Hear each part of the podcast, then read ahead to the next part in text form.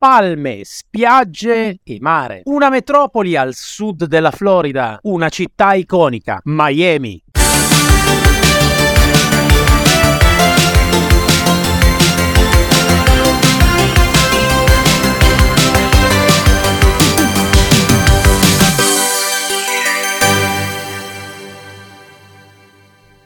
Appassionati e appassionate dei film, delle serie tv, delle auto degli anni 80, 90, 2000 fino ad arrivare al 2023 e oltre, benvenuti a questo nuovo episodio di Pistoni e Popcorn. Buongiorno a tutti.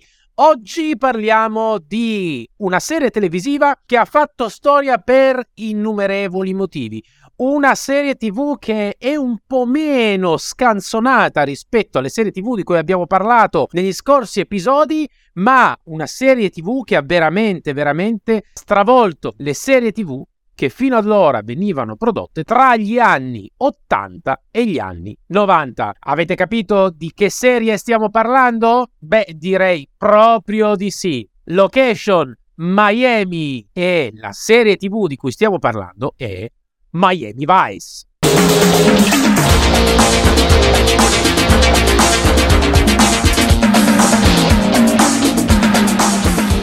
Una serie, dicevamo, assolutamente stravolgente, con tanti tanti aspetti che rivoluzionano nel campo delle serie TV tutte le serie TV precedentemente girate da Lay Team a The Night Rider, soprattutto serie televisiva come Hazard,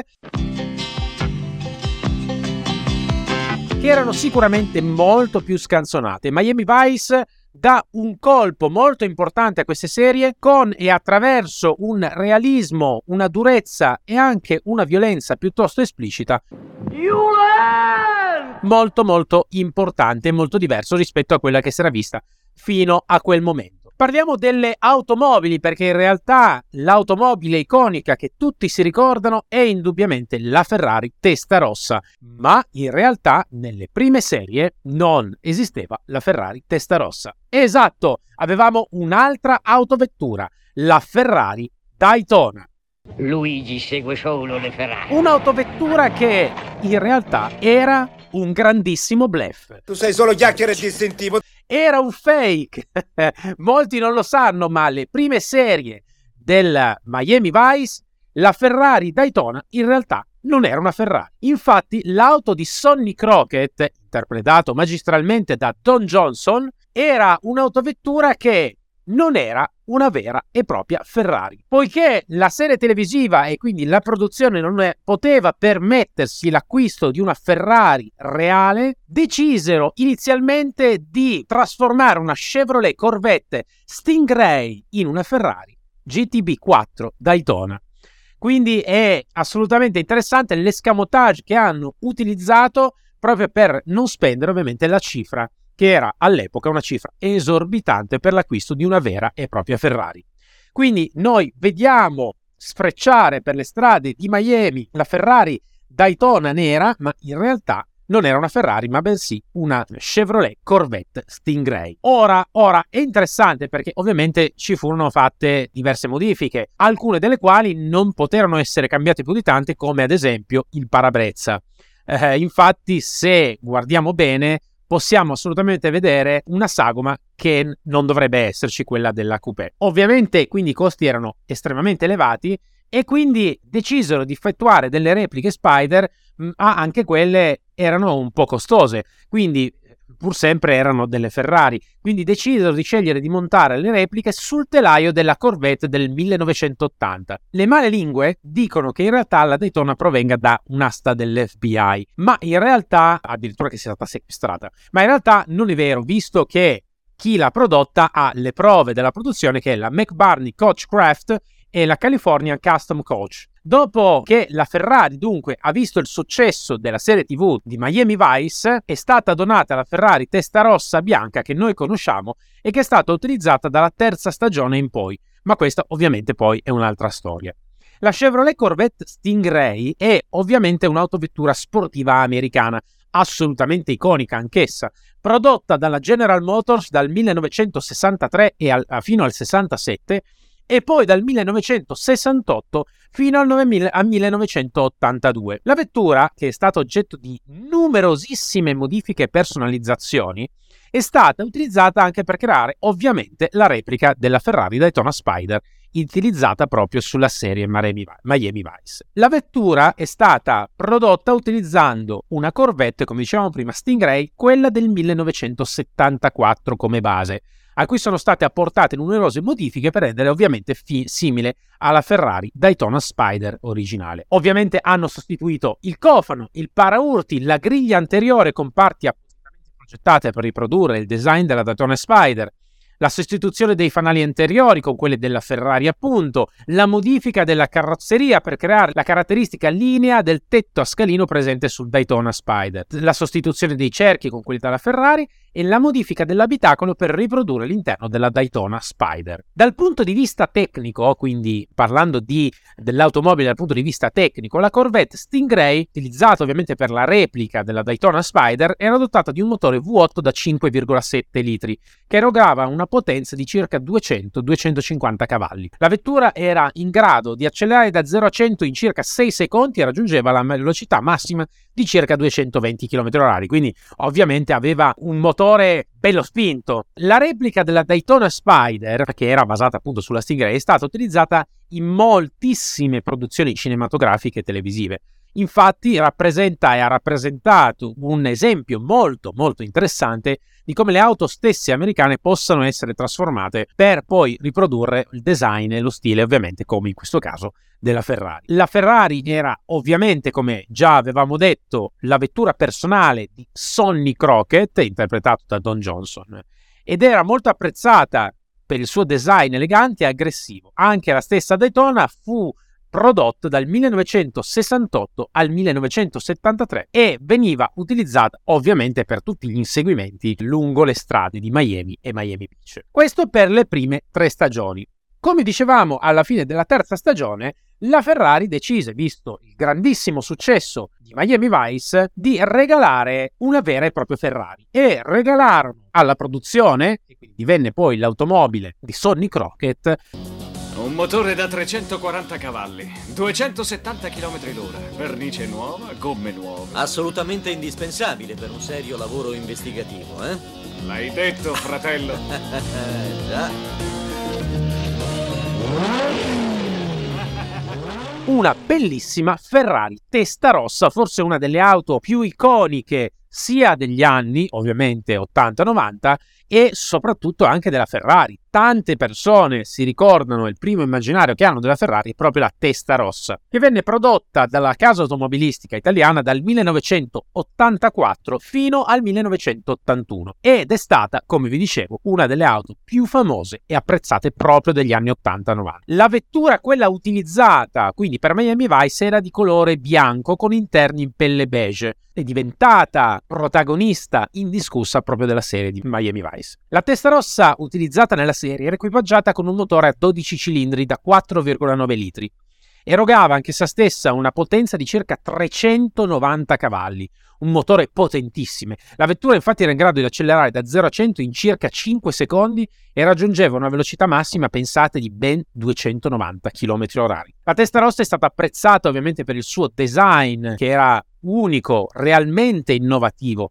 Includeva ovviamente, se vi ricordate, le prese d'aria laterali molto grandi che si estendevano lungo tutte le portiere e contribuivano ovviamente a un design assolutamente futuristico. La testa rossa è stata prodotta dalla Ferrari dall'84 al 1991 e, curiosità, il nome testa rossa significa testa rossa, inteso, eh, si riferisce al colore rosso delle testate del motore della vettura. È stata introdotta ovviamente per appunto sostituire la, la, la replica della Daytona e divenne, come dicevamo, una vera e propria protagonista della serie. La testa rossa, oltre a prestazioni elevatissime, era dotata di numerosissime innovazioni tecnologiche, come l'iniezione elettronica, il cambio a 5 marce e la sospensione posteriore indipendente. La Ferrari Testarossa nello specifico, eh, scelta per Miami Vice, fu scelta proprio grazie alla sua estetica così tanto innovativa e aggressiva e ovviamente per le prestazioni elevate, quindi per eh, la velocità della serie, del pattugliamento delle strade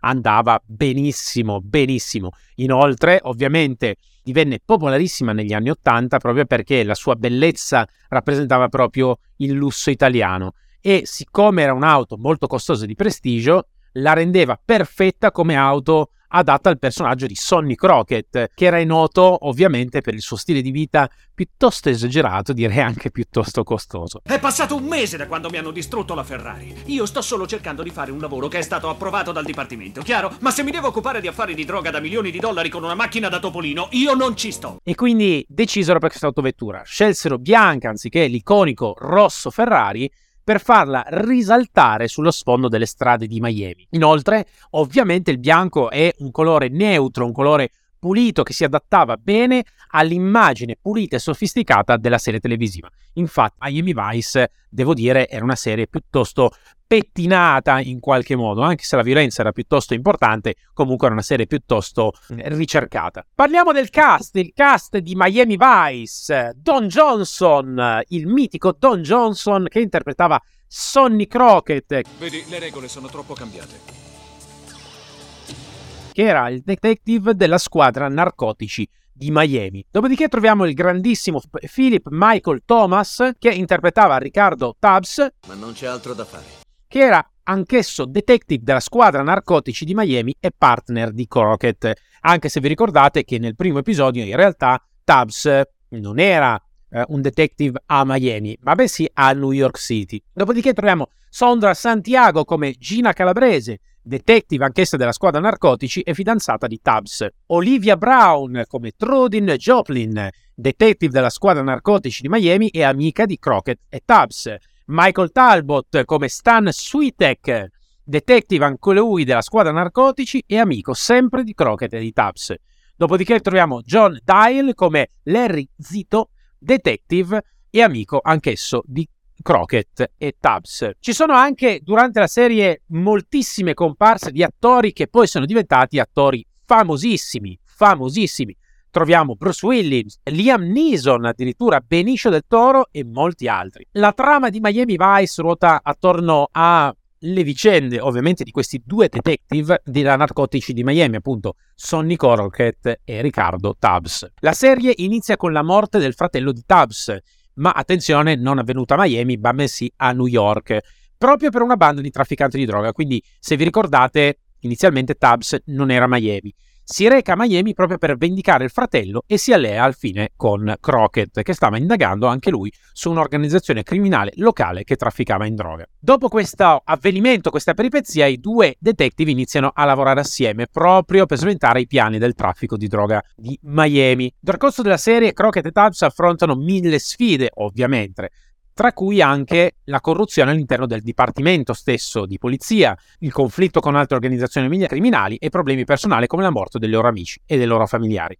Miami Vice infatti rappresenta uno stile del tutto nuovo per le serie televisive di quegli anni, grazie al suo utilizzo non solo della musica pop anni 80, ovviamente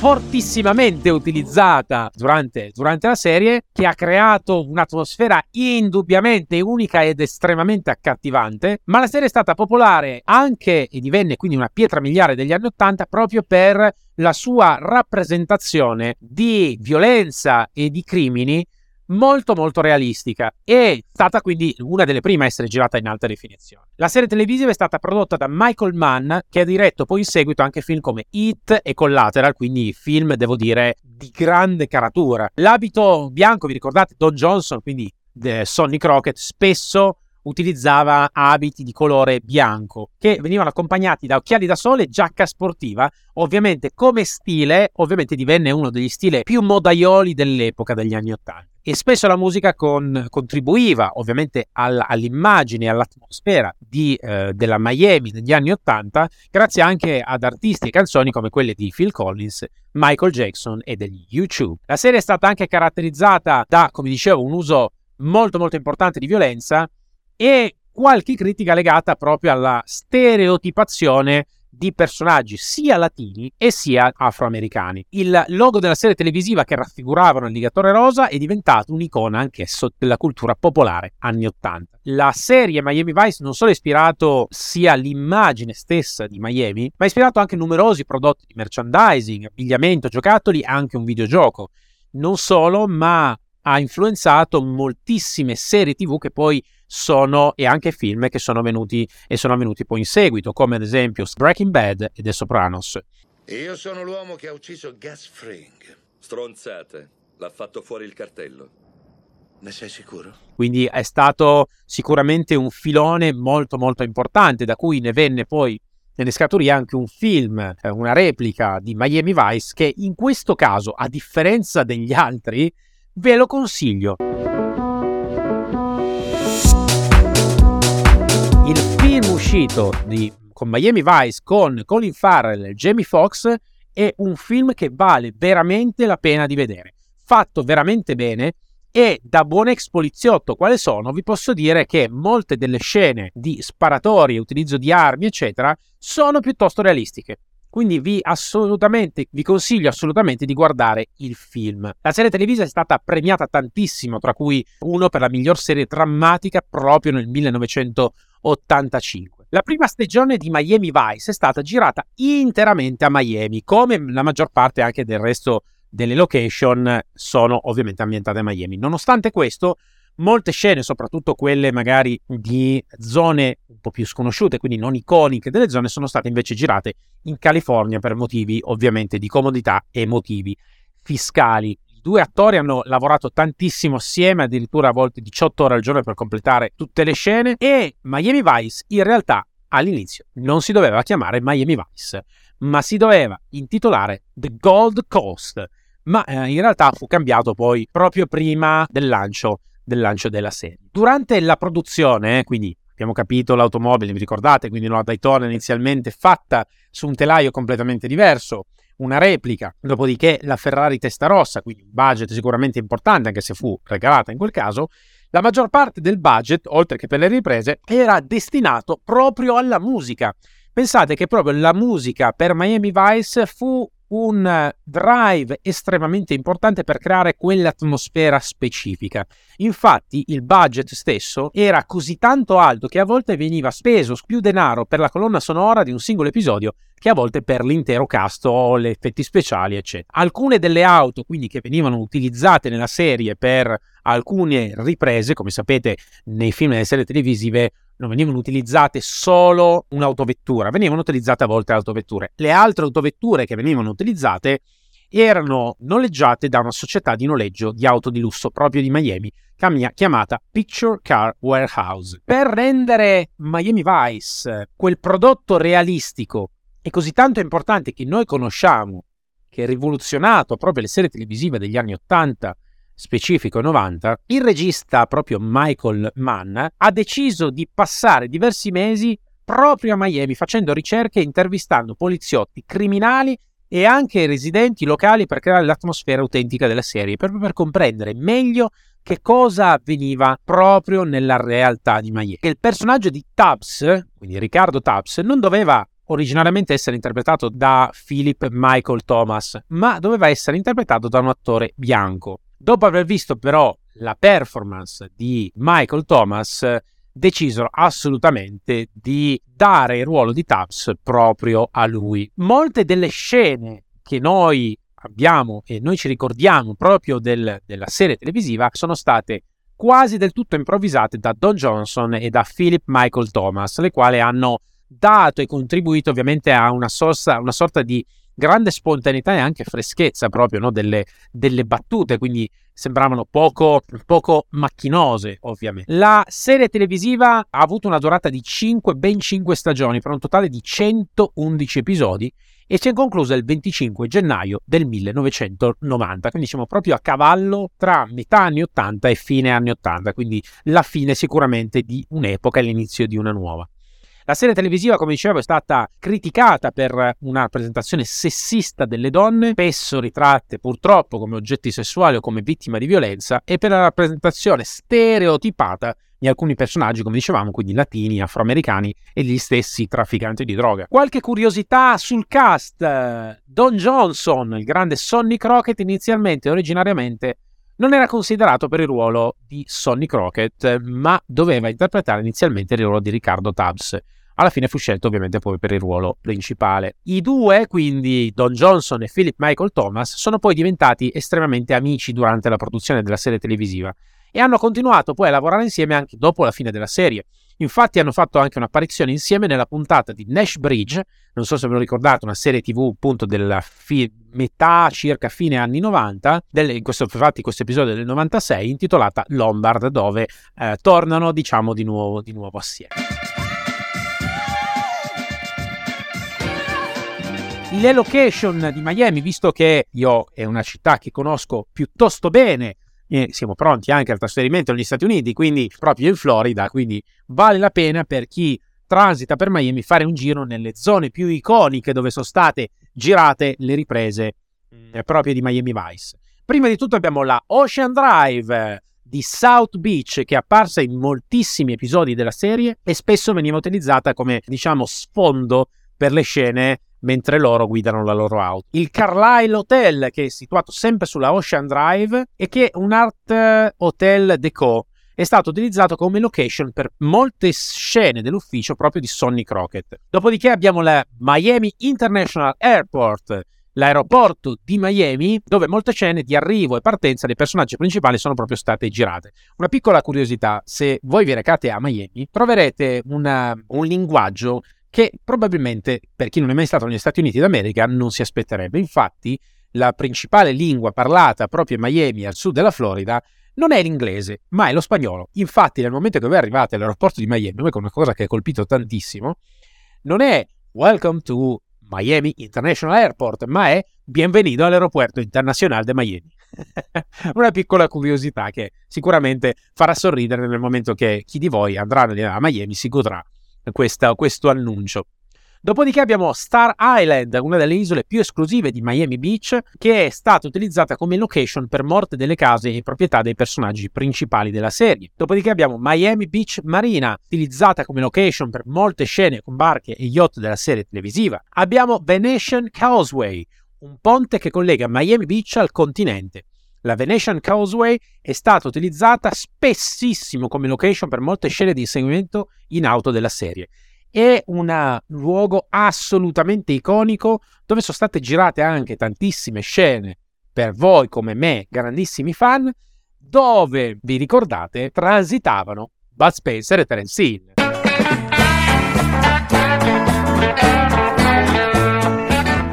Esatto, su queste, queste, strade transitavano anche loro. Certo, una serie delle film completamente diversi. e ovviamente molte delle scene sono state girate anche in altre parti di altre città, sempre nella contea di Miami. Dade. Miami ovviamente era una città, soprattutto negli anni 80, estremamente innovativa, una città estremamente turistica e anche con un altissimo grado di violenza e di criminalità, soprattutto nei quartieri più poveri come Havana o come altri eh, quartieri, la criminalità e soprattutto il traffico di droga era estremamente, estremamente presente. Quindi è stata scelta ovviamente sia per questo contrasto tra questa, eh, questo sfarzo, questo lusso importante di Miami Beach, eh, di South Beach, eccetera, sia il contrasto forte ovviamente con le zone più degradate e la povertà importante che in essa girava, con ovviamente una criminalità, una violenza piuttosto importante e un traffico di droga che era assolutamente primario durante quel periodo. La serie, come dicevamo, ha avuto un grande impatto proprio nella storia delle serie televisive anni 80 e 90 proprio per questo modo di rappresentazione completamente diverso, se vogliamo anche meno scanzonato, molto lussuoso, questo sparso ovviamente, questo lusso molto importante, questa violenza, quindi questo contrasto no? tra lusso e violenza e anche le modalità di ripresa. E, come vi dicevo, a differenza delle, dei remake fatti per Hazard, per l'A-Team, per The Night Rider, per Magnum PI, Miami Vice è un film del 2006, quindi con Colin Farrell e Jamie Foxx, che vale assolutamente la pena di vedere. Io consiglio a tutti di vedere il film Miami Vice. È un bel film fatto bene, organizzato bene, diretto bene, con delle scene molto molto interessanti, che secondo me riprende in forma più moderna lo stesso stile. Sarà anche forse perché si parla 2006, considerate la serie termina nel 1990, 2006 viene riproposta la serie, la, la, la, scusate, il film, quindi sono passati sicuramente meno anni rispetto ad altre serie televisive. Potrebbe essere un fattore che ha determinato il successo. Anche in questo caso vi consiglio assolutamente di stampare la foto della Ferrari Testarossa e della Ferrari Daytona che io ho avuto il piacere e l'onore di vedere direttamente nel museo di Orlando, bellissime, proprio quelle della serie televisiva di Miami Vice, io vi consiglio di stamparle, anche se di metterli nella vostra parete bacheca delle auto, dei film, delle serie tv che tanto vi hanno appassionato e che magari ancora vi stanno appassionando. Anche questo è sempre un modo per contribuire a sentirsi più energici, più positivi quando ci si alza al mattino, molto meglio vedere delle immagini che ci danno una grande energia e una grande potenza per affrontare al meglio ogni straordinaria giornata. Prima di lasciarvi, ovviamente, vi do l'indizio per comprendere bene di chi andremo a parlare la prossima settimana. Mi dispiace. Io ho fatto quello che potevo, ma la bomba è finita. Bene, chissà chi ha azzeccato il film o la serie televisiva di cui andremo a parlare la settimana seguente, sempre il lunedì, ricordiamo, alle 10 del mattino, su tutti i canali principali di podcast, Spotify, Apple Podcast, Deezer, Podchaser, Google Podcast e chi più ne ha più ne metta. Io con questo vi saluto, vi do appuntamento quindi alla prossima settimana e che questa settimana sia una settimana di grandi successi, di grandi risultati e mi raccomando, magari riguardatevi anche questa settimana qualche serie e qualche episodio di Miami Vice e mi raccomando anche il film perché questa volta vale veramente la pena. Buona settimana a tutti e ci sentiamo il prossimo lunedì. E se ti è piaciuto l'episodio, metti quel like e condividi con i tuoi amici questa fantastica avventura tra le auto più iconiche del cinema anni 70, 80 e 90.